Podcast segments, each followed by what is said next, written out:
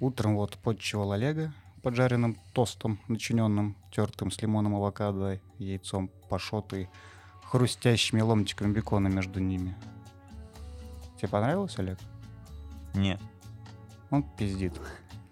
Зачем я это вообще говорю? А, ради примера. Это утро было достаточно хорошим. Его хочется запомнить. Поставить метку в пространственно-временном континууме. Я считаю, что на фрагментах жизни, которые приятны, надо ставить такие ментальные метки, привязывая звук, изображение, события, ну, не знаю, эмоции, в конце концов, к месту и времени, ну, и либо каким-то продуктам. Поэтому я кайфовал, когда под аудиогидом ходил в музей Ван Гога в Амстердаме, потому что диктор насыщал своим нарративом о жизни художника его картины. Вот поэтому я обожаю некоторые саундтреки. Слушая их даже в электричке, я снова окунаюсь в те переживания, которые получил, играя в игру или поглядывая киноленту. Без памяти мы бы не смогли все это делать. А, тот природный механизм, который позволяет нам записывать в макраме наших нейронов а, все пять, ну, может, у кого-то шесть, да, чувств, словно в транзисторную ячейку памяти, этот механизм гениален. А мы, словно мясники средневековья, пытаемся что-нибудь с этим сделать. Видоизменить какую-то часть и посмотреть, что с этим будет. Иногда это оправдано, как в случае, в случае с больными эпилепсией людьми. Насколько я знаю, такое практикуется, да, Олег?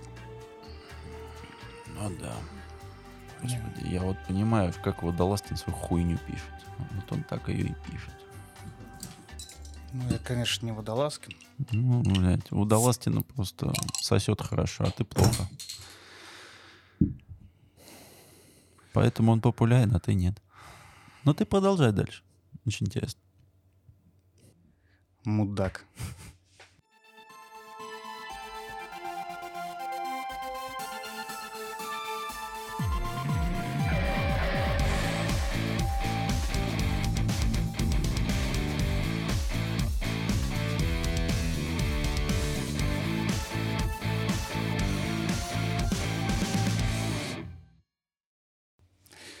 Короче говоря, в процессе изучения э, разделения полушарий выявилось достаточно много интересного.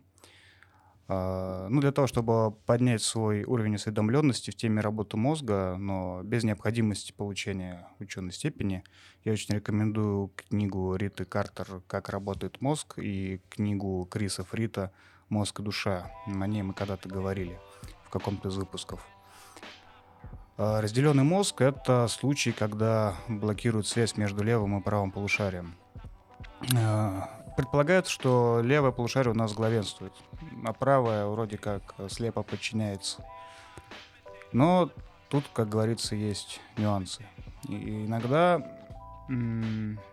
эффект разделения достигается э, хирургическим вмешательством в мозолистое тело.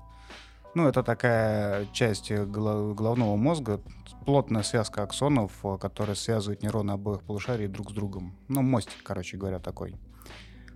А бывают случаи, когда у людей одна рука, независимо от желания ее обладателя, делает какие-то действия.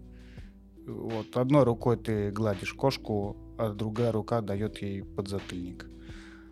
Без желания хозяина, само собой. Такие нарушения медики называют интермануальный конфликт. На своем жаргоне синдром доктора Стрэнджлава. Синдром этот характерен для тех, кто получил травму головы, ну, травму мозга, само собой, которая повредила и разделила зоны, которые вызывают движение от тех зон, которые его направляют или подавляют. Ну, короче говоря, повреждение внутренней проводки но при этом э, поведение вот этой взбесившейся руки, оно осознанное. То есть каким-то непонятным методом, то есть независимо от воли человека, она делает какие-то вещи, но не случайно. Почему она это делает, не ясно.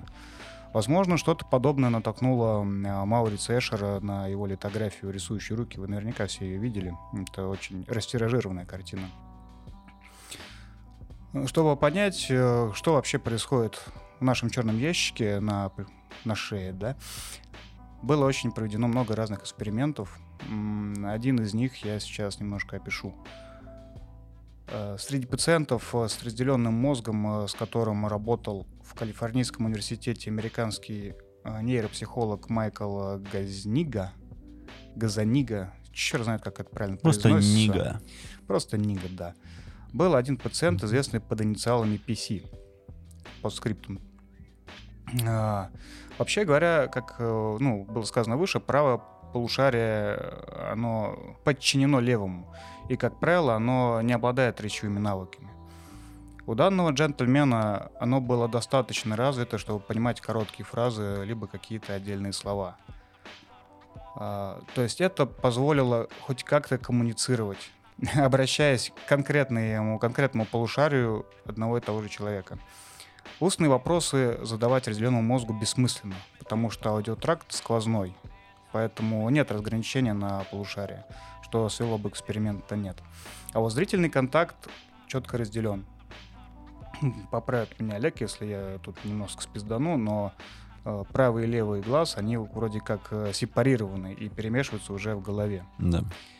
А для того, чтобы обойти э, затруднения коммуникации, ученые разработали методику. Фразы и вопросы, которые они задавали PS, содержали пропущенные ключевые слова – которые задавались текстом определенному полушарию. То есть показывались либо отдельно, ну, то отдельному левому глазу, либо отдельно правому.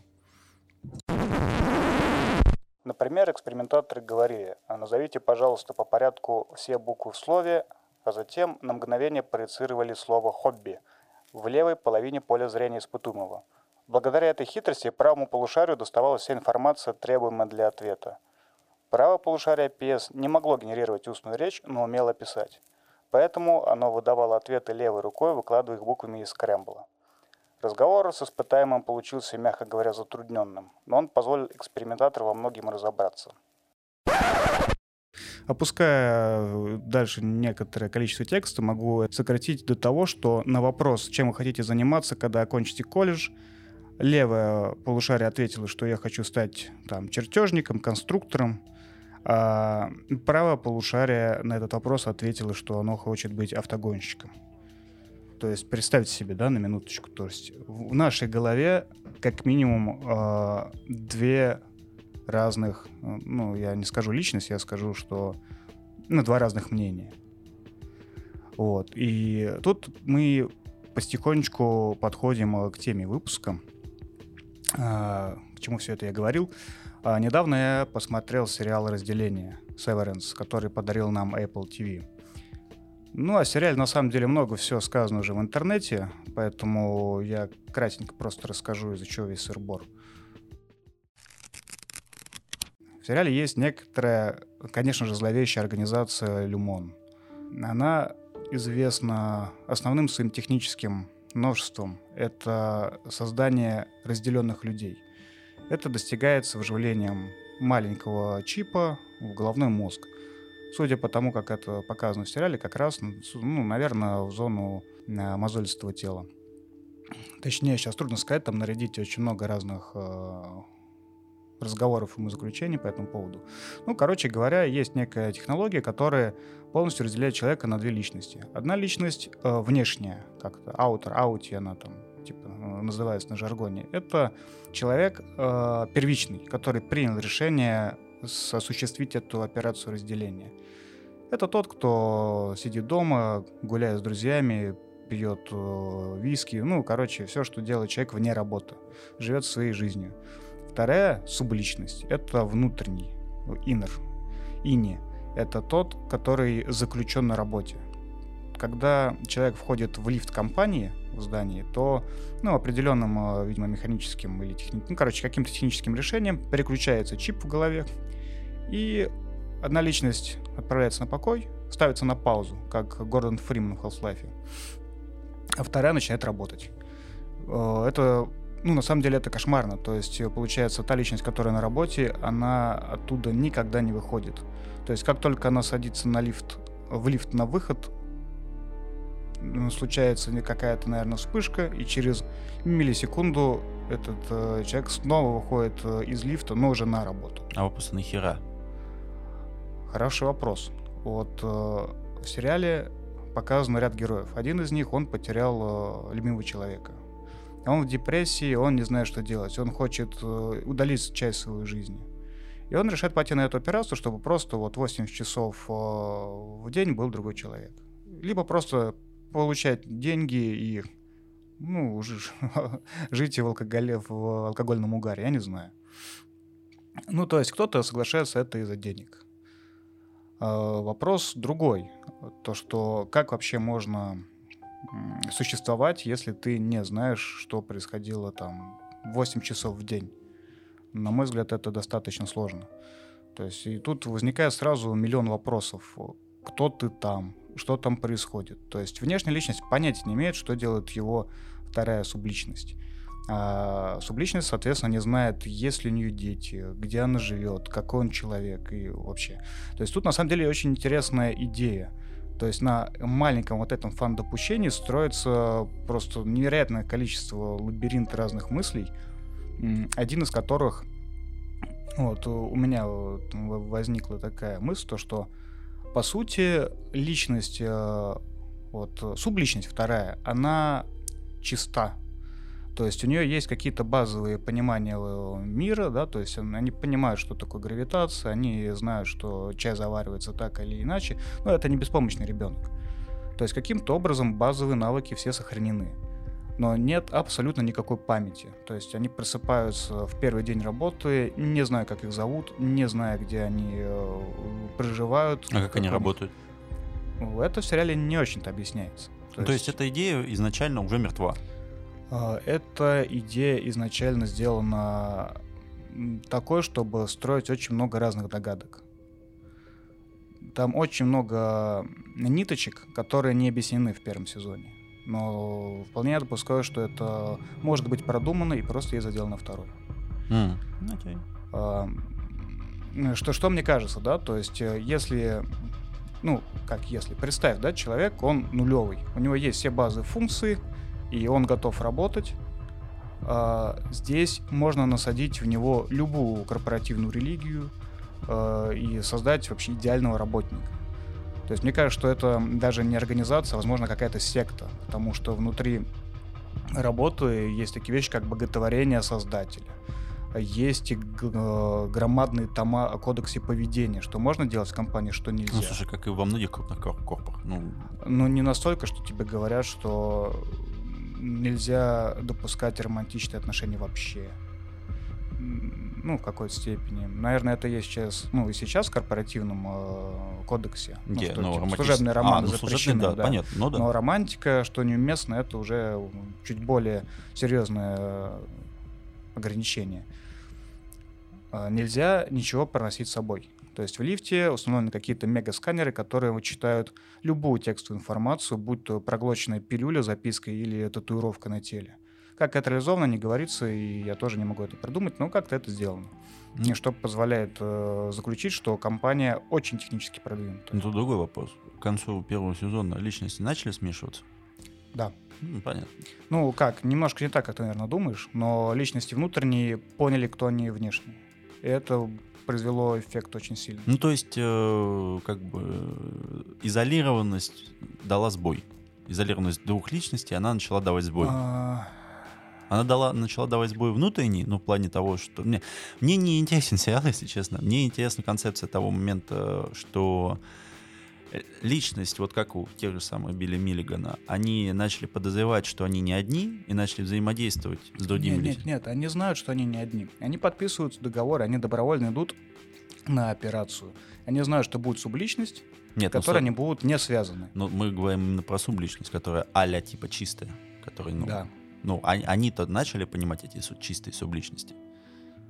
А, ну, тут я, наверное, должен сразу сказать то, что, естественно, будут спойлеры, поэтому кто еще не посмотрел... Э, да, слушай, зачем спойлеры? Именно они начали это воспринимать или это внешние? А, смотри, э, личности и внутренние, и внешние знают, что они разделены. Так.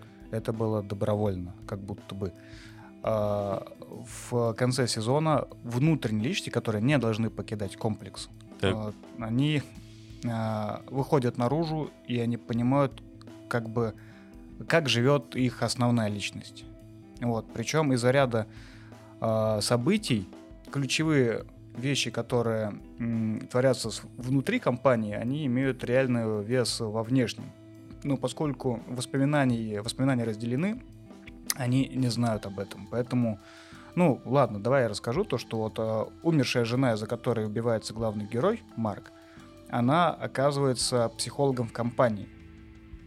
И, судя по всему, это некий проект, потому что, ну, наверное, она не выходит оттуда, в принципе. То есть она там живет, на ней проводят какие-то эксперименты.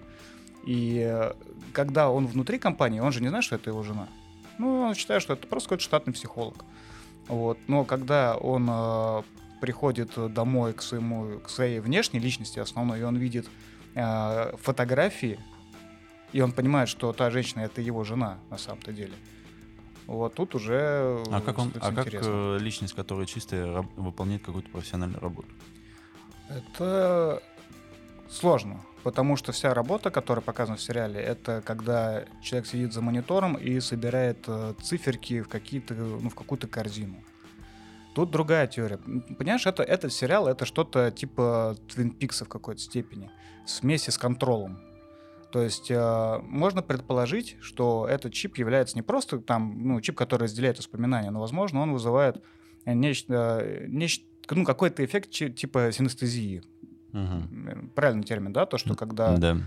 когда ты видишь какую-то цифру, эта цифра не просто вызывает э, в голове ну, понимание, что это, допустим, цифра 4, а она может вызывать дополнительные ощущения, например, что эта цифра кислая, mm. или страшная, или красная. Короче говоря, это... Ну, то есть это были уже эксперименты, в частности, э, которые бьют в разные точки головного мозга. Нам нужно чуть-чуть сделать маленькое пояснение по поводу начального спича Александра, что у нас есть головной мозг, который является, можно сказать, процессором, и он подразделен на несколько частей.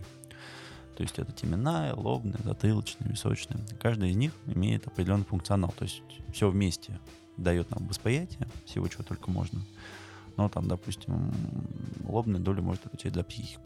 Теменная доля там может отвечать в основном там, обоняние, запахи, э, слух и так далее. Э, и, соответственно, если э, идет поражение данных э, частей головного мозга, ну, они могут быть различные. Это может быть трав- травма, то есть это ну, удар или еще что-либо, вне зависимости от того приложения, чего внешнего было либо это внутренние, допустим, та же самая онкология или повышенное внутричерепно-мозговое давление, то могут появляться ауры, могут появляться какие-либо проявления, то есть человек может чувствовать другие запахи, человек может слышать другие звуки и грезить на его. Поэтому то, что рассказывает Александр, вполне возможно, что этот чип и действовал на какие-то точечные участки головного мозга, и вследствие этого происходили вещи, которые не должны были происходить в реальности с человеком, но он чувствует именно так не потому, что это происходит в реальности, а потому что идет воздействие на его мозг. Спасибо. А, короче говоря, а, мне кажется, что вот э, то, что рассказал Олег, вот это воздействие, его можно делать намеренно. А, зачем персонажи сериала делают такую работу, не объясняется непонятно. Там есть миллион догадок, э, как у любого сериала, типа, который не объясняется ни хрена, но очень загадочный, да. А, у меня тоже много вариантов, но о них рассказывать, наверное, не буду. Это долго, нудно и не надо. Короче говоря, работа, мне кажется, связана с чипом в голове. А дальше другой вариант. Ну, даже не вариант, а дополнительный вариант – по фразе одного из героев, а, когда выковырили этот чип из а, мертвого человека и отдали в тех отдел, попросили подтвердить личность. И ее подтвердили, и заходит джентльмен и говорит, что да, картина, там, синаптическая картина, я уж не помню какая, совпадает с личностью там, сотрудника. Uh-huh. Что дает как бы основание полагать, что этот чип может содержать некую копию сознания когнитивную и, возможно, использоваться как, э, ну, не знаю, загрузочная копия или еще что-то. То есть тут мы плавно подходим э, к другой теме, к теме копирования сознания. Копирование сознания на другие источники, будь то, ну, не знаю, клон тела, как это было в видоизмененном углероде, когда э, просто личность меняла Э, оболочку как перчатки, э, либо как э, в книги Стивенсона «Додж в аду», да? Да. «Падение или Додж в аду», когда пациент умер, его мозг оставался жив какое-то время, его, соответственно, заморозили и начали срочно искать технологии его оцифровки. Да, вообще, ну, вся фантастика, связанная с работой разума, она очень интересная. Ну, как минимум потому, то, что ее не так много, которая гуманистическая либо проходная. В основном это какой-то hard sci-fi, типа Грега Игана, там, ну, либо какие-то интересные восточные заключения Тадачана. Кстати, есть мнение, что э, главную вот эту семью создатель компании Люман, э, фамилия там Иган, это отсылочка как раз к Грегу Игану. Mm. Но как это проверить, я не знаю, поэтому просто знаете. У Грега Игана есть э, тоже книга, которая связывает личность умершего, ну, либо просто дополнительную личность, которая загружается в некое виртуальное пространство. Это «Город перестановок». Очень хорошая книга типа, почитайте, наверное, я не буду больше отсылаться к этому. Интересно другое, то, что э, в одном из рассказов Филиппа Дика «Час расплаты», по которому, кстати, есть э, достаточно неплохая экранизация, э, там все начинается похожим путем, то есть человек э, просыпается в транспорте. Его агент рядышком говорит, типа, спасибо за работу, вы все отлично сделали. Вы лучший специалист, который, который у нас работал мужик не очень понимает, что происходит. Последнее, что он помнит, это минуту назад он подписывал контракт с какой-то компанией на работу электронщиком там. Оказывается то, что два года он работал на каком-то секретном заводе, после чего ему физически удалили ту область памяти, которая отвечала за эти воспоминания. А за это он должен был получить крупную сумму. Вот. Он приходит э, в штаб-квартиру за выплатой – а ему дает маленький мешочек с какой-то херней. Там кусок пуговицы, грубо говоря, волос там грифона, кусочек там э, почечного камня. Ну, короче, вот эту всю херню. Ну, конечно, другие предметы, я так стебусь. И он не понимает, он типа, где мои 500 тысяч э, там долларов условных? Чем вы мне за парашу подсовываете? Вообще, все это какая-то херота. Но делать нечего, он выходит из здания, и тут сразу его захватывают э, оперативники там, службы безопасности, государство, не компания, государство, и говорят, так, ну все, рассказывай, где был, что делал, кем работал. Мужик ничего сказать не может, у него нет, ну, он даже если бы хотел, не мог сказать.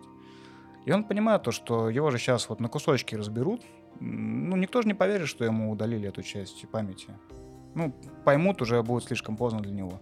Но он начинает побег и понимает, что каждая из вещей, которая казалась ему бессмысленной мешочки, они все идеально подходят. То есть это как идеальные кусочки мозаики в его жизни. Он понимает, что тут есть какой-то э, ну, определенная задумка.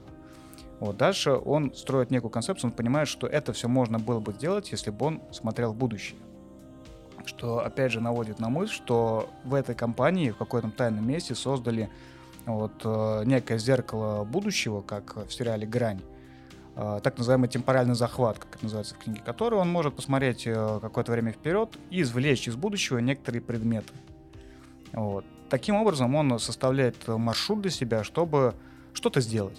Но поскольку у него нет памяти, он до последнего не знает, что он хотел. И это очень-очень короткий рассказ, молодого, молодого Филиппа Дика. Тоже почитайте, это много времени у вас не займет. Я думаю, это минут 30 займет. Ну, как правильно Сайб говорил, уже скучно читать про персонажей, у которых нет памяти, но есть навыки. А вот было бы круто все-таки почитать по персонажу, который все помнит, но нихуя не умеет. Именно. Вот. Об и, этом, кстати, кстати, часть претензий к этому рассказу. Типа, какого черта схемотехник, блин, как этот заправский герой боевиков там всех раскидывает. Ну да, но это так же, как у фильма по Дико вспомнить все, в общем-то, то, что разделенное сознание, и где правда, где ложь, тоже не совсем ясно. Ну да, это его фишка, собственно.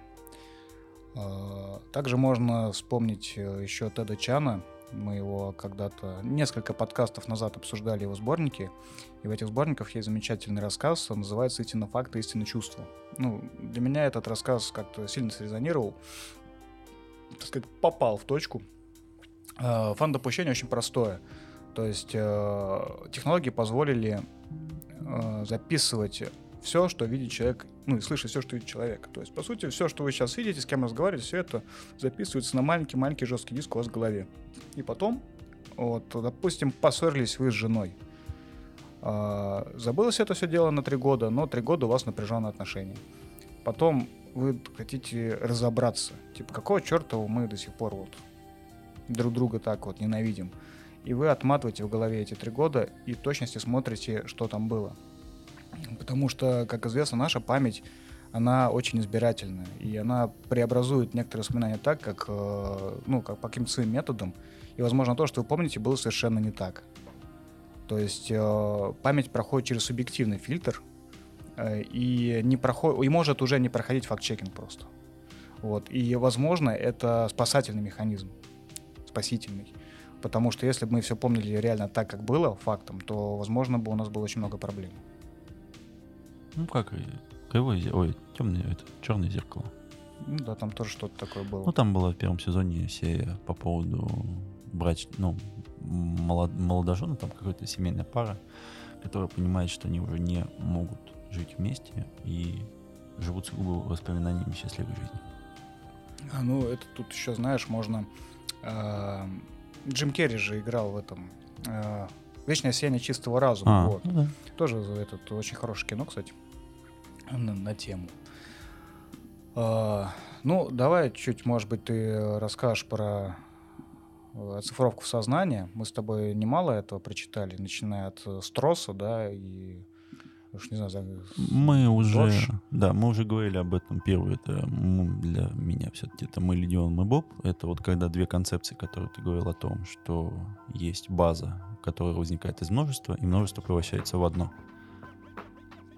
Да, это такая стандартная концепция научной фантастики. Там берется, ну вот, э, не знаю, три стандартных пути. Либо мы рассматриваем коллективный разум как э, суммарная э, некая сущность, который говорит от первого лица, то есть много в одном, либо наоборот один во многом это Легион, как книга, так и сериал. Это совершенно разные вещи, но с одним названием.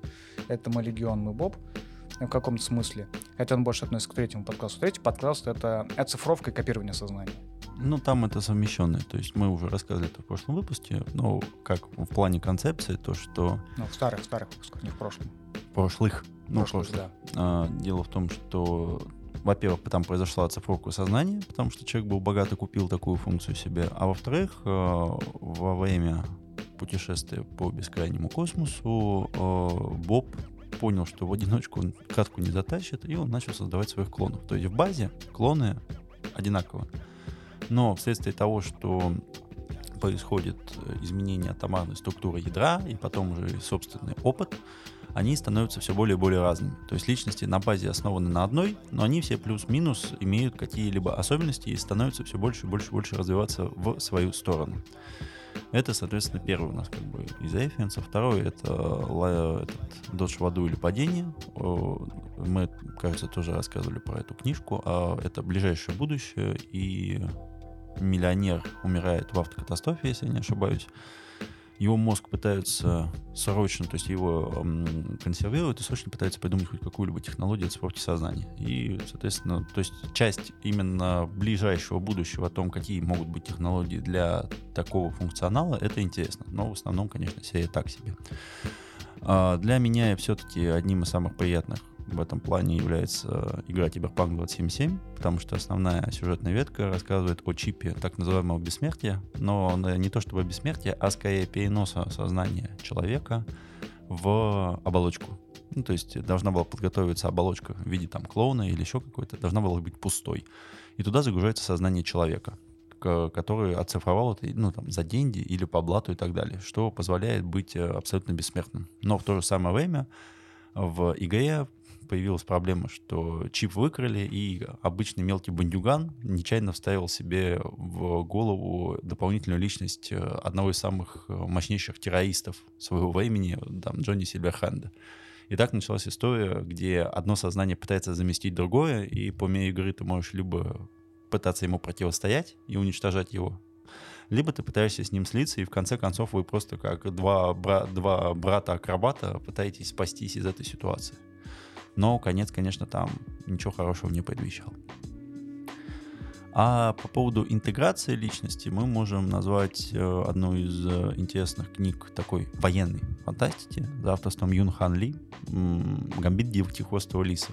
Там имеется целый цикл под названием «Механизмы империи», но, если честно, после первой книги остальные оказались настолько скучными и неинтересными, то есть э, сама задумка была настолько великолепной, что автор, мне кажется, просто дальше не потянул, и мне было не очень интересно читать дальше. А смысл в том, что ну, уже в далеком будущем имеются свои собственные имперские мотивы у каждой там нации, и один из адмиралов женщина, а, а все строится на математических моделях. То есть э, каждая битва происходит э, в виде того, что имеется определенный набор войск, и с помощью математических моделей усиливаются либо щиты, либо атака, либо поддержка. Соответственно, бои больше похожи на математические расчеты, нежели на вперед в атаку и так далее. Ну, типа это присадка просто когнитивной способности да. Ну да. А, и э, дело в том, что все вот эти стратагемы, которые должны были работать, они лицензионные, и только можно использовать те, что разрешены командованием. И генерал, которая упала, ну, ушла в опалу, она поняла, что она не может использовать стандартные техники, и начала мыслить нестандартно. Да? Это, кстати, очень а, близко к реальности, потому что при проектировании цифровых э, каких-то микросхем можно использовать э, сложнофункциональные, или как их называют, IP-блоки, mm-hmm. которые лицензируют. Но как только лицензии как бы отсылаются, все, сорян, ребят. Ну да. А, и она попадает в опалу вследствие, то есть она выиграла битву, но при этом она запятнала свою честь вследствие того, что она использует не, ну, нелицензионную какую-то стратагему. Но ей предложили выбор, то есть либо это смертная казнь, а, либо это экспериментальный проект по поводу того, что в тебе дополнительно внедряют одного из самых величайших генералов предыдущих тысячелетий, который в какой-то момент свихнулся и уничтожил свою собственную команду. То есть он подвергся безумию какому-то, который ну, непонятно, почему происходит и, соответственно, ей подсаживают новую личность, а, появляются новые правила игры, в которых, ну, то есть эта личность, она не может тобой завладеть, она может э, тебе говорить, что делать, но при этом она может э, влиять на твое поведение эмоциональное и, допустим, там, накачивать тебя до того момента, что ты выходишь из, из эмоционального равновесия и, допустим, могут там повести это в движение, там, допустим, руку или, ну, вот как ты вот сказал, что есть симптомы. А, то есть чем больше ты раскачиваешь эмоциональные качели а, носителя, тем больше ты можешь, соответственно, сделать а, сам. Ну, то есть вот эта субличность, она тем больше может сделать. А так как это борьба разумов, то за этим очень интересно наблюдать. И одна личность пытается вытеснить другую, но они должны работать в симбиозе, иначе они проиграют битву. То есть в этом плане это достаточно хорошая вещь. И, то есть как первую книгу прочитать отлично можно. У нее очень высокий порог вхождения, нужно прямо это понимать. Но я, знаешь, уже представляю просто э, предложение на обложке романа, когда Билли Миллиган встречает Mass Effect. Ну да, вот что-то типа этого. Ну и, конечно, мы не затонули Билли Миллигана, а, потому что произведение у всех на слуху, но там интересная концепция того, как личности э, появляются. То есть э, во второй половине книги объясняется момент э, того, что основная личность, она была заперта уже в детском возрасте, потому что она не могла справляться ни с какими проблемами, и на каждый на каждое раздражение появлялась дополнительная личность, потому что мальчик, который был вот внутри, не мог справиться ни с чем, потому что его постоянно либо шпыняли, либо избивали, и он начал производить новые личности и новых друзей просто для того, чтобы хоть как-то попытаться свой разум спасти. А, это привело к тому, что у него там что-то 26 или 28 личностей, каждая из которых максимально разная, максимально имеет а, различные навыки и так далее, поэтому он практически, если не ошибаюсь, не спал. То есть э, его мозг был постоянно то ли включен, то ли переключен, это еще один из феноменов. Но опять же, очень много вопросов к неврологической составляющей, поэтому мы сегодня рассказываем про концепцию, а не про физикальные данные, потому что иначе мы можем здесь остаться надолго, и нас любой, соответственно, невролог в пух и прах уничтожит просто вследствие того, что это не моя специализация, а Саша больше любит попиздеть за неврологические аксоны, но при этом слово аксон, как бы на вопрос, что ты имеешь в виду, он скажет, пошел нахер. А, и по поводу рефлексии мы можем затронуть маленько, маленьком виде тематику лунного рыцаря, по которому пришел сериал, который я не особо рекомендую, если честно, а вот именно как концепция того момента, что есть личность основная, есть личность дополнительная, есть личность третья агрессивная, каждая из них м, видит можно сказать, отражение того, что происходит с основной личностью, и они могут подмениваться друг под друга, ну, в, ну, в, в одних из сценарных веток.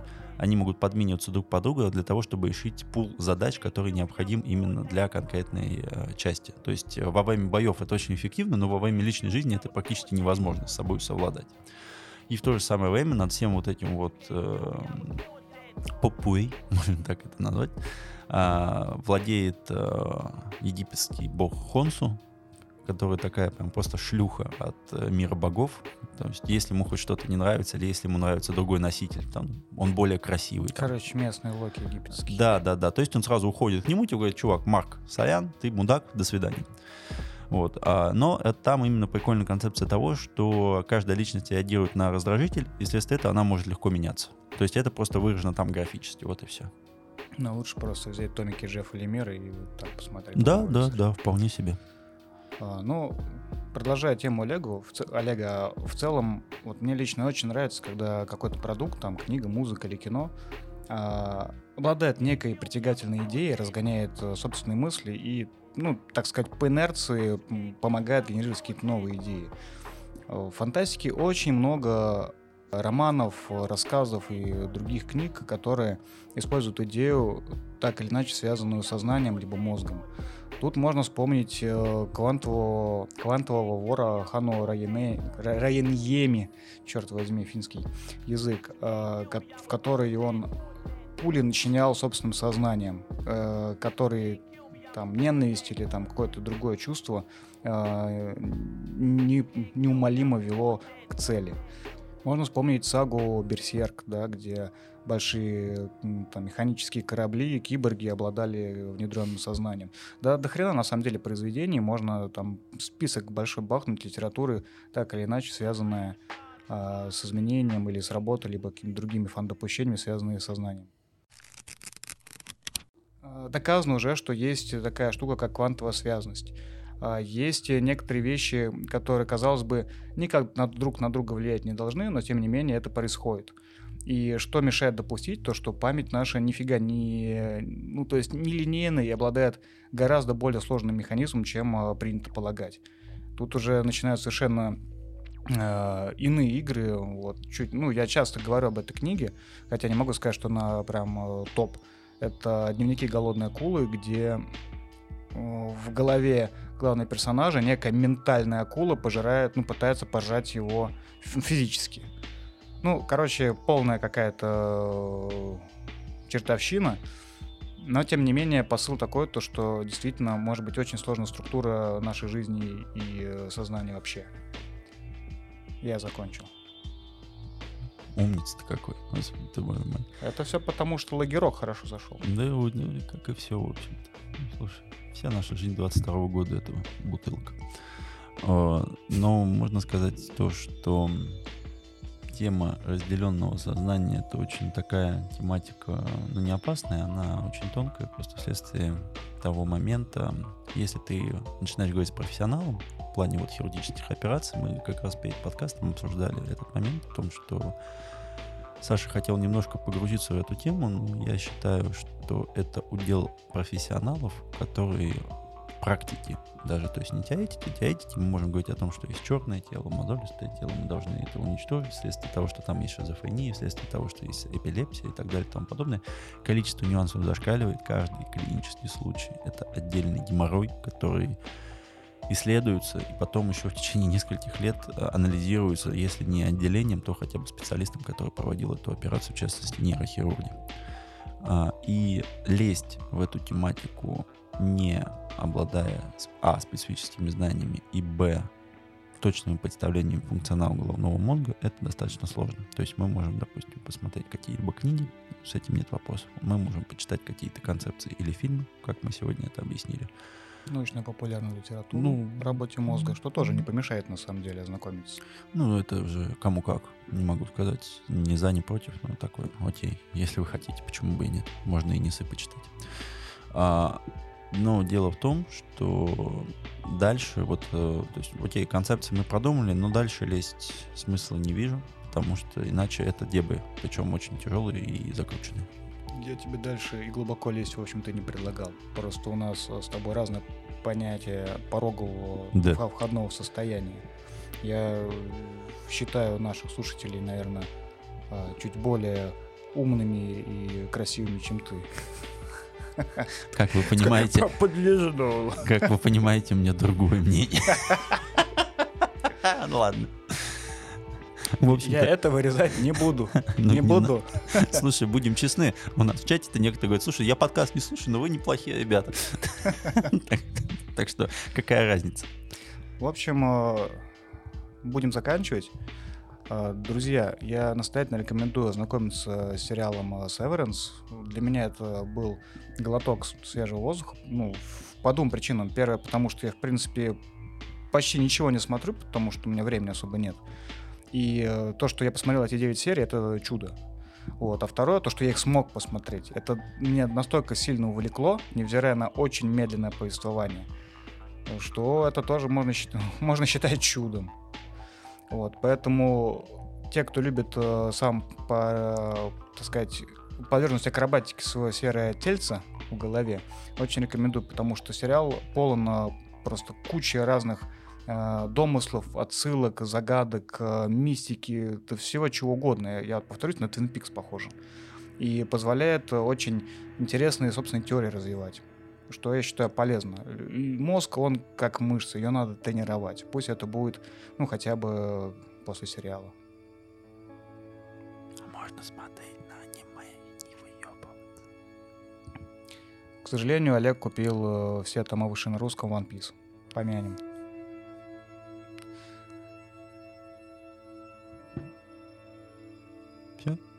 Да? Гудбай. Те. В общем, целую в лобик. Всем пока.